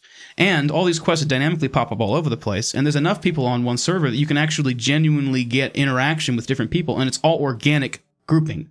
Like that, I think, is what's so cool about this game. The thing that stands out the most is that it's not just dynamic quests and organic kind of questing, but it's also dynamic and organic grouping. Are there instances? There are instances. Okay. And that's where, so it sounds like it takes the idea of you're required to be in a large group to be successful at this game to look, you can go do whatever you want, but if you want to go do this other content over here, then you're going to be a guild or something, right? Right, but you don't even need a guild. Like, like say there's a big attack on some city. Like they have these dynamic events that just jump in out of mm-hmm. nowhere. like Dustin, explain what you're talking about. There was there's events where the basically you are in a mm-hmm. world where there is basically extra dimensional beings called the Chosen, and they're coming in trying to f- your shit up. That's the game. So ready, set, go, Dustin. So how they start is small little strike teams will start popping in. They come out of this area that surrounds the map called the melding. And one of the cooler features that we'll probably talk about later is that that's dynamic where the melding is. But so which basically acts as your fog of war, but you can't actually penetrate it. yeah. So the chosen come out of the, the I'm not down with anything I can't penetrate. So the chosen come out of the melding and they start attacking areas. And there's the like defense towers and then what they call the sin uplinks, which are what basically kind of like radio towers that broadcast the network of like the quests and everything for the area. So they start attacking those things. And if they're successful, they end up calling in uh, drop pods that come off and start dropping off more of them. And then So they- the less resistance the chosen get, the deeper they settle roots into your world and your outposts and your comm towers. And so then they start moving around and start taking over all the different uplinks and t- until the point they get strong enough, they'll actually attack the major cities. And they full on attacks that take 40, 50 people to defend these cities. And the, if you don't take them over, they take the town over and you lose that. And if they So there's a control an sense of urgency, right? So Right, something like this comes That's along. That's pretty awesome, actually. Exactly. if they control the town, not only do you lose all the resources and everything, you lose the quest from that area, but the melding starts spreading and slowly engulfs and the map town. gets smaller and, and the smaller. map gets smaller. wow. So I think that's one of the things that's so that's why I wanted you to explain that is that because there's such a high risk reward for not interacting in these world events in these dynamic quests, especially these bigger dynamic quests because there's little quests, these little piddly quests like go in here, pick this up, drop it off here, go in here, ki- wipe this out, kill these guys, which surprisingly I would say easily 80 to 90% of the time, you still get other people helping you in almost any quest you wander into. Would you say that's fair, Dustin? Yeah. But these bigger quests, the ones that really, I think, make the game shine, where the chosen are coming in and they're trying to take over capture points, they're trying to take over buildings and cities and comm towers and watchtowers, whatever you want to call it. There's such a there's such a problem, there's such a loss of of resources and all that that everybody as soon as your map shows up with a little red beacon and you get the little little like demon horn sort of icon over one of your bases you're like oh shit oh shit oh shit drop everything go over there. And mm-hmm. so the whole server everybody that's in your i guess phase on the server acts kind of like that. But anyway everybody that sees that is goes oh shit butt pucker and they run over there and try and fight it and so you Do you have to unlock the butt pucker skill? butt pucker gives you a plus five to seats Nice. anyway Yeah, so there's no chair wobble. It gives you a, it gives you a plus five to it gives you a plus five to acceleration. there it is there it is You know. But it's it's so great because it actually creates this this sense of urgency in these missions, and so or very naturally and organically, you end up having this massive amount of people working together, coordinated, and they have when especially when they attack a city. You were explaining to me earlier, Dustin, that there's basically lots of little mini quests that pop up around the city for you to break down their hold upon the city and blow up this or that, man some turrets, take down this tower, and work your way into being able to wipe them all the way out. And even individual things like they have little incursions. They have they have multiple drop points of what they call war bringers, and war bringers are basically these things that spawn enemies and they have four different shield generators that are around them that are constantly supplying the Warbringer itself with a shield. And you have to clear out all the chosen under the Warbringer, hold that point, and then your orbital satellite dudes will drop down a will do like they like drop ship sort of stuff. So they'll drop down a shield disruptor, and then a minute and thirty seconds with which you have to defend the shield disruptor. One of those four shield projectors that are protecting this Warbringer spawner thing will get broken down by your shield disruptor and you can destroy that. And so basically, slowly but surely, this thing's defenses work down. The whole time you have enemies trying to attack and destroy the shield disruptor. The whole time you have to defend this point. And that is happening at three or four different places in this town all at once. And there's a ship coming and there's a giant monster and everybody has to try and fight all this shit off. And it's just awesome. it's just awesome. So how how are drops and how is experience and stuff like that earned? Just based on your you your unique every little tiny thing that? you do you get experience points for cool. and the more you're involved with and i don't know how actually how like all the algorithms work but i've actually like randomly gone through what i would call the, the like the radius of a quest like just been walking by and gotten points for somebody completing a quest Oh, but it was just a couple points it wasn't a lot so i think that the more you're involved with and it may have something to do with time or how they many do kills you have get a way of tracking it. Most of the normal quests do not show. Um, but when you attack the cities, they actually tell you exactly how many enemies you killed and exactly how many warbringers you help bring down. So and you then get a you get rewards based on what you did. I haven't seen any of this yet. I've only very very very well and those things are random right. world events. They're just dynamic events that just happen. And so kind of like how Rift has just rifts that open up sometimes and it's a awesome thing and people go in. It's like that kind of an idea hmm. where it's that combined with capture point stuff combined with trying to maintain I mean it's just it's a very neat system. So for me, just MMO wise in general, like that is really rad. And it solves a lot of, if not most of my personal challenges and gripes with MMOs in general. Yeah, I, I think this current generation too are kind of designed to be free to play. Yeah. where the old ones were kind of converted, and I think these new ones. Uh, it- a lot of this reminds me of Guild Wars 2, which has done a great job of, a Really good job. Yeah. um, you know, being able to just jump in anywhere and earn XP where you know it might not be your intended singular path. it's nice. It's nice. and I've been following this game for a really long time. Yes, absolutely. Um, Facebook several years. it. Uh, and originally this was really ambitious and everybody was kind of going, this game is not ever going to get off the ground. They want to do too much. Yeah. And I remember last year you showed me like a development video. Yeah. And so it's slowly come together and they're actually managing to do it where they're also doing the free to play model and where you don't even have, I'd pay for this game. It's enough of a game that I would pay. I mean, it's solid. The Yeah. controls feel good. The game Mm-hmm. looks good. Like it doesn't have a that sort of styrofoam feel that a lot of games have these days. Like it doesn't feel like you're paying for half a game. And they already, they actually, it's in open beta and they already have the, some of the pay models already available. But it's just some. Like don't by any means go in and try this game based on what we say about based on our recommendation during this podcast and then go, man, this game's not enough content. It's not complete. It's in beta. It's not done yet. There are things that are planned. Look up their blog, look up their information and see what's coming before you make a, a real judgment on this. And also with their the way they've talked about doing the beta is this has slowly been basically they've built up from the alpha, which was kind of friends and family, to starting out with a closed group, and then every couple months they give each of the beta members two tickets to give to friends to join the game. And there wasn't really a like flip the switch all of a sudden. They just slowly grew the beta to the point that they said, okay, now it's open beta.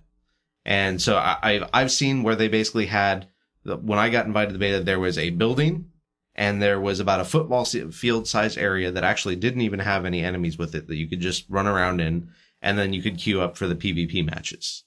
And then slowly they added enemies into the area and then slowly they made the area bigger.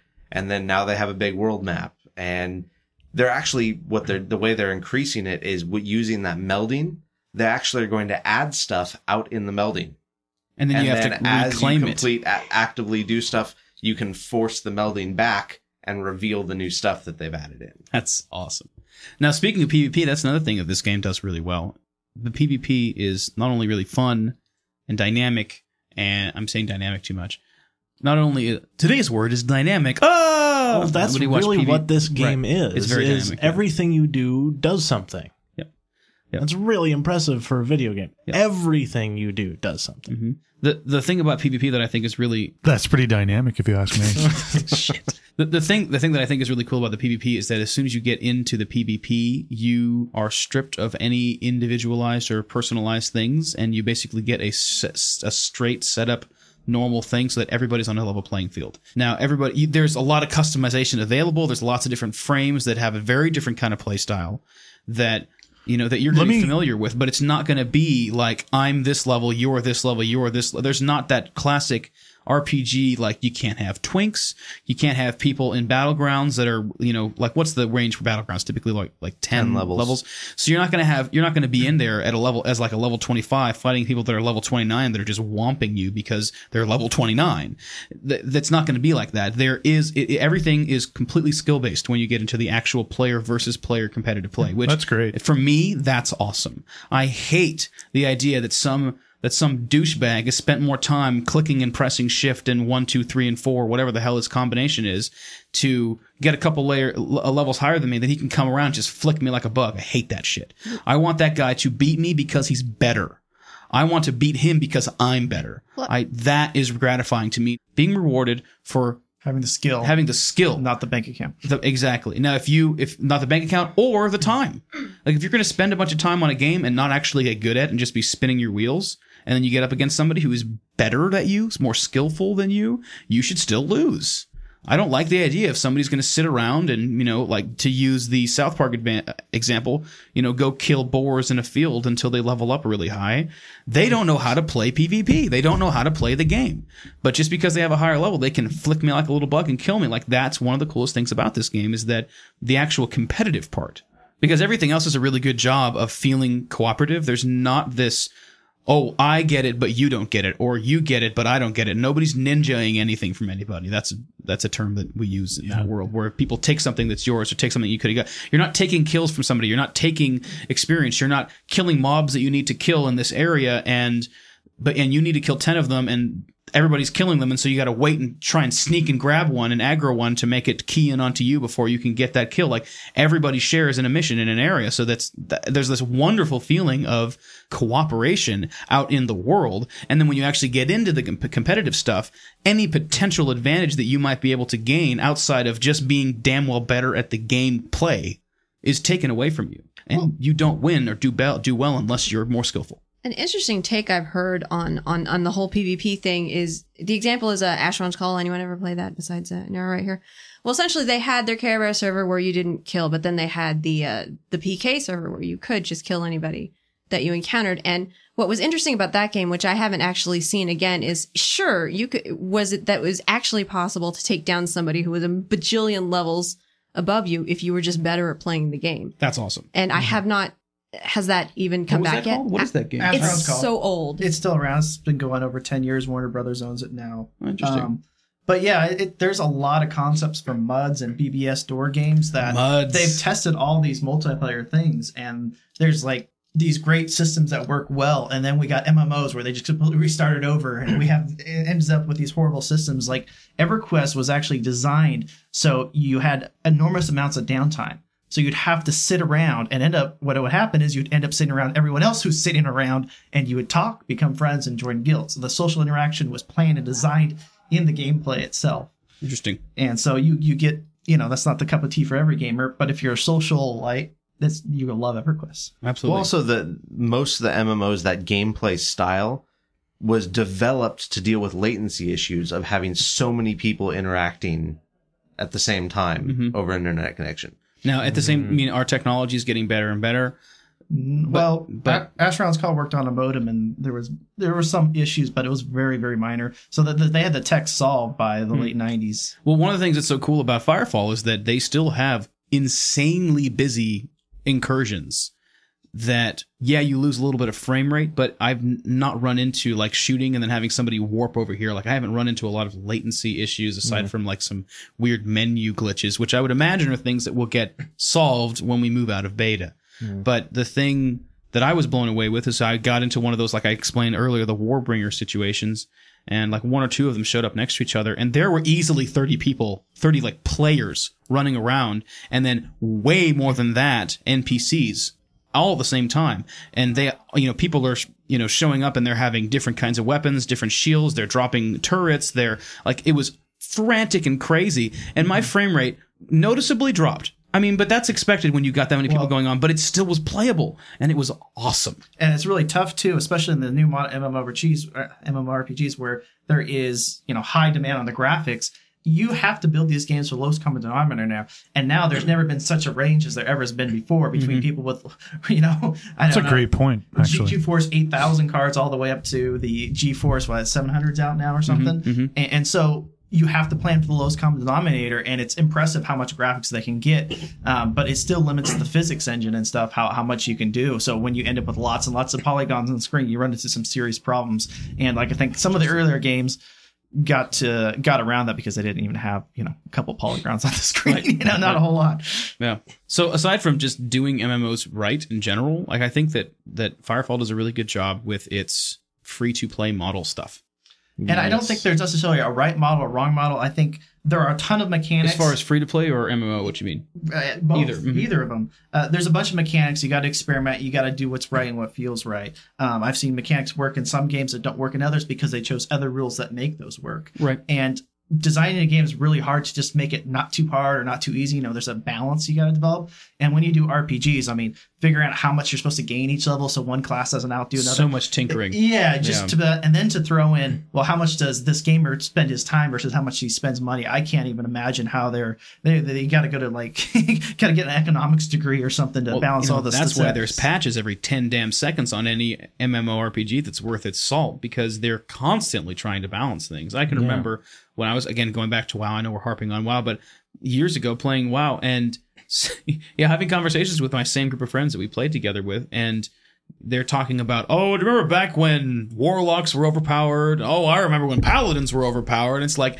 eh, you know, everything goes through these phases because they're constantly tweaking things, they're constantly adding things, and they're constantly trying to balance.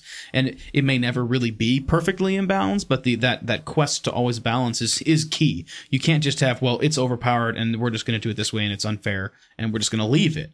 And so that you're right, that must be just an absolutely unbelievably difficult challenge to overcome. and well, the- they, they have millions and millions and millions of data points because they have millions and millions of people playing the game, and they it's very clear that they track all of this. Oh yeah, so but it's got to be such a bear But- to put that all together. Yeah. ten years ago there was there was a zero base. Mm-hmm.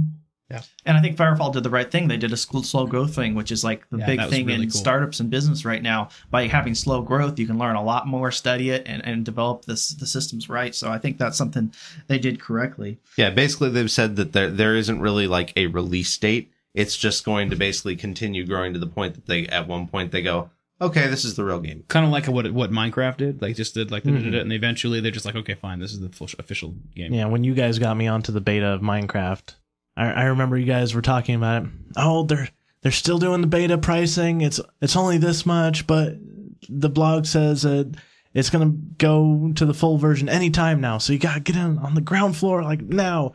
And it was probably like a year and a half later that they finally took it out of beta. But yeah, and uh, another thing with freemium games too. If you look at MMORPGs, most MMORPGs, the highest point of playing is at launch because everyone wants to try the new game that just Yeah, came out. yeah. And I feel so sorry for the free to play because you're going to have, mm, you know, an exponential amount of people when it's free to try it out for that first time versus having that, you know, $60 Yeah, your, down poor, your payment. poor servers are going to be stressed. All the bugs are going to be just like And chugging. and it's really unfortunate because you end up with a horrible player experience because all the servers are full and you you get disconnected and uh, you really don't get a, a good full swing of the game. These days, though, a lot of that is is is I hate to use the word dynamic. So you have cloud-based environments where servers will come online when they hit X number of capacity. They'll, you know, this stuff is automated. Mm-hmm. So, you know, that's probably what they're doing with Firefall from an infrastructure standpoint. It's all virtualization. I would, I would, I would doubt that there's very much actual physical server. It's all virtualized if it's not cloud based already. They may have server farms, but it's probably one to four or one to eight one physical hardware, four or eight, or maybe even 16 virtual servers. So these things are very, very easy to spin up. Uh, you know, we're getting capacity. Boom, they spin up another 25 servers, capacity levels. 10 years ago, yeah, not the same. I mean, you would log into a realm and be like, uh, you have to wait for an hour, and then you would log out. So We have to li- like they- character amount. Yeah. yeah, I remember when TF2 went from a regular pay, you know, pay to play to free to play and they didn't have any hiccups. I mean, all of a sudden there were 500 more servers or something like Well, that. Like I logged in one day and I was like, "Holy crap, there's a lot of Valve servers." TF2 So- is decentralized too, where MMOs are mostly centralized. And you're right, you can you can in a cloud environment spin up a bunch of connection handlers, but your backend database it's not easily scaled. That needs to be on bare metal if you want any type of performance, and that becomes a real challenge. Can't disagree with that at all. well, we're we're going really long here, so let's let's go final thoughts here, you guys. Uh, well, also uh, one thing I wanted to bring up a, a little bit more before we do that is more a little bit more on on the way they're doing the microtransactions. Okay, in Reddit, let's hear it. Since that's the subject, uh, there's quite a few other games I've played that you know the best equipment you can buy right off. You can go in and buy the really powerful weapons and everything. And then what a lot of them have done is they put like time limits on it. So you buy that and you get it for like 30 days. Oh, And- I played those games. That's miserable. And that would be pretty much what the the epitome of the pay to win that I would consider. And there's also uh, mechanics where the weapon degrades over time, like you Mhm. only get so many uses out of it. Yeah, that's I just feel like that's ripping you off. That's Yeah. just I don't that's know, but if you're- that's I guess if- if- if- dirty, if- man. It depends how Everybody- it's done because it can be a very effective game mechanic.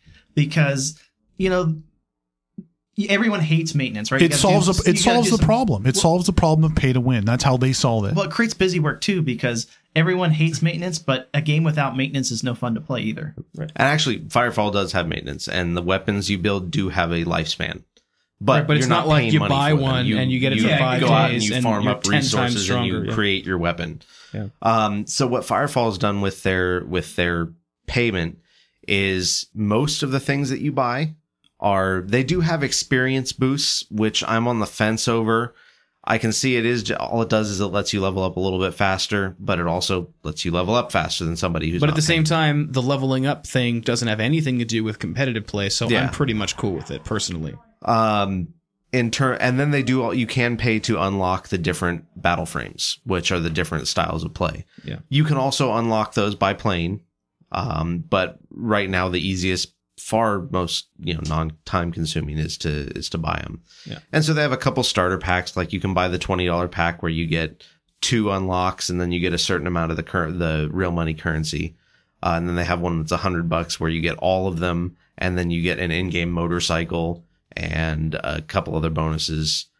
Um and then they have but pretty much everything else that you can spend the money on is all cosmetic stuff to customize It's your character. cosmetics and flavor of items and then convenience items. You can buy like they have something that's basically a, a glider platform and they're at different key locations and you basically jump on it, shoot you like 50 feet into the air, and these like little electronic wings pop out of your back, and you can basically glide down. Well, not wings, but you know what I mean. Like it, Uh, it's just, it, it's yeah, they're like little. They're actually really neat, It's but it's very, very- much to infinity and beyond. yeah, oh, that is Yeah. exactly what Right? it is. Yeah. Yeah. but but it works really well. It's actually really entertaining to fly like that. and But- it's a glider. It's not It- like it is a jetpack, Right, Where exactly. you can zip across the But map. but Yeah. I was going to say that, that that you can actually purchase with real money a rechargeable pad that you can drop down places. It's not going to But you can it. build one too. Some point at some one point in the game, right? Oh, But So they're you, one bet- use. but But you don't have really to buy them. But you no, you can rub Not real money, drop it- though. you drop it one time, you use it, it's gone. This is actually one that you get that has like, like a hundred second. It's, cooldown. it's got a one one hundred second cooldown,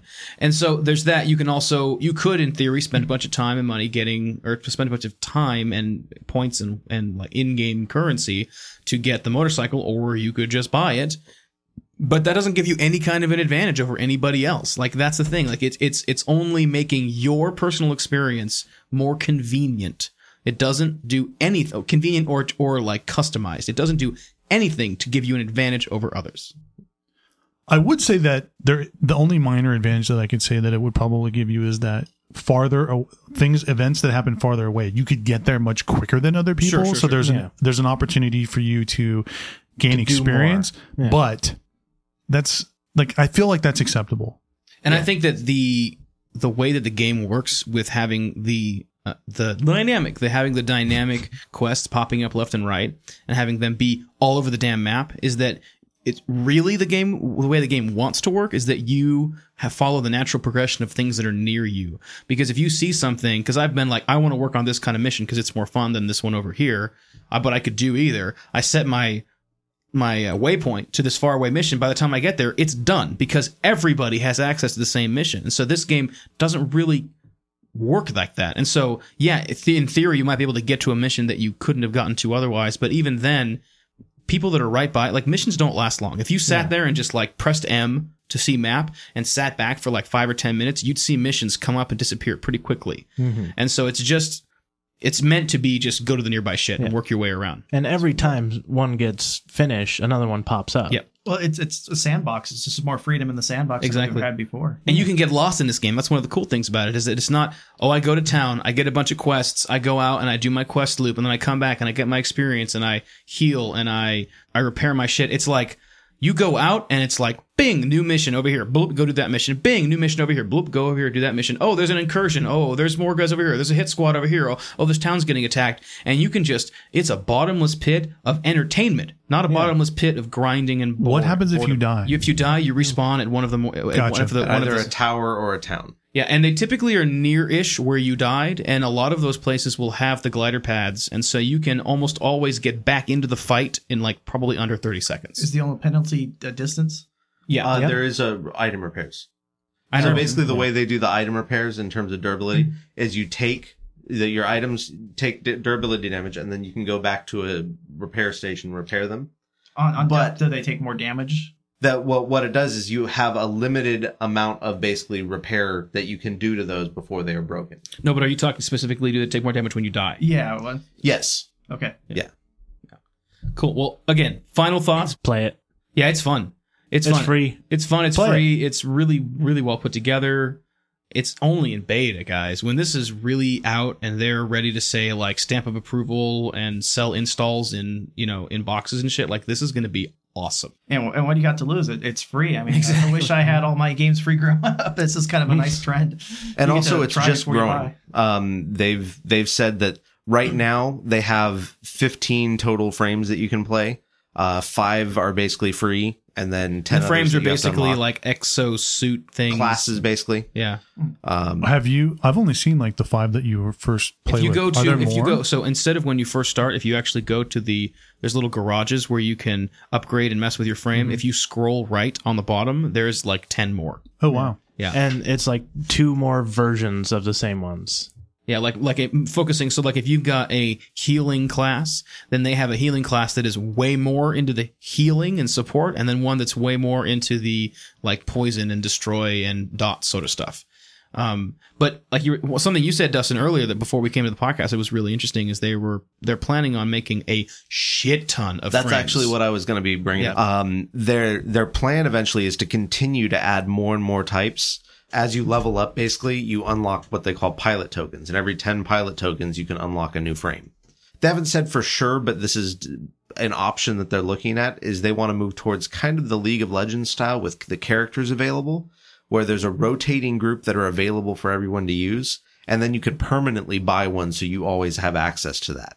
But they're, they're saying we can't think about that until we have, you know, in the range of 70 to 100 frames available. So and they're they're planning on continuing to grow this and Their continuing vision to is offer really new, grand. It- uh, new customizations and everything like that. It's gonna so be it's a, a balancing nightmare. Just e- especially while you have people playing, you're gonna have to retune and rebalance every single Yep, suit. that's the every name of time the you game with all those things, suit though. Or Yeah. frame. I'm sorry. well luckily the thing is is that this is a shooter so you're limited by the skill at some point so you have a you're fairly It's not all dice rolls and hit points and all that sort of stuff. It's like you still got to aim and shoot, and heads do more damage. You know, it's like it's still a shooter. Yeah, so you know, like right now you have the basic assault, which has a gr- uh, plasma grenade launcher, and it hits for 400 in a splash damage area.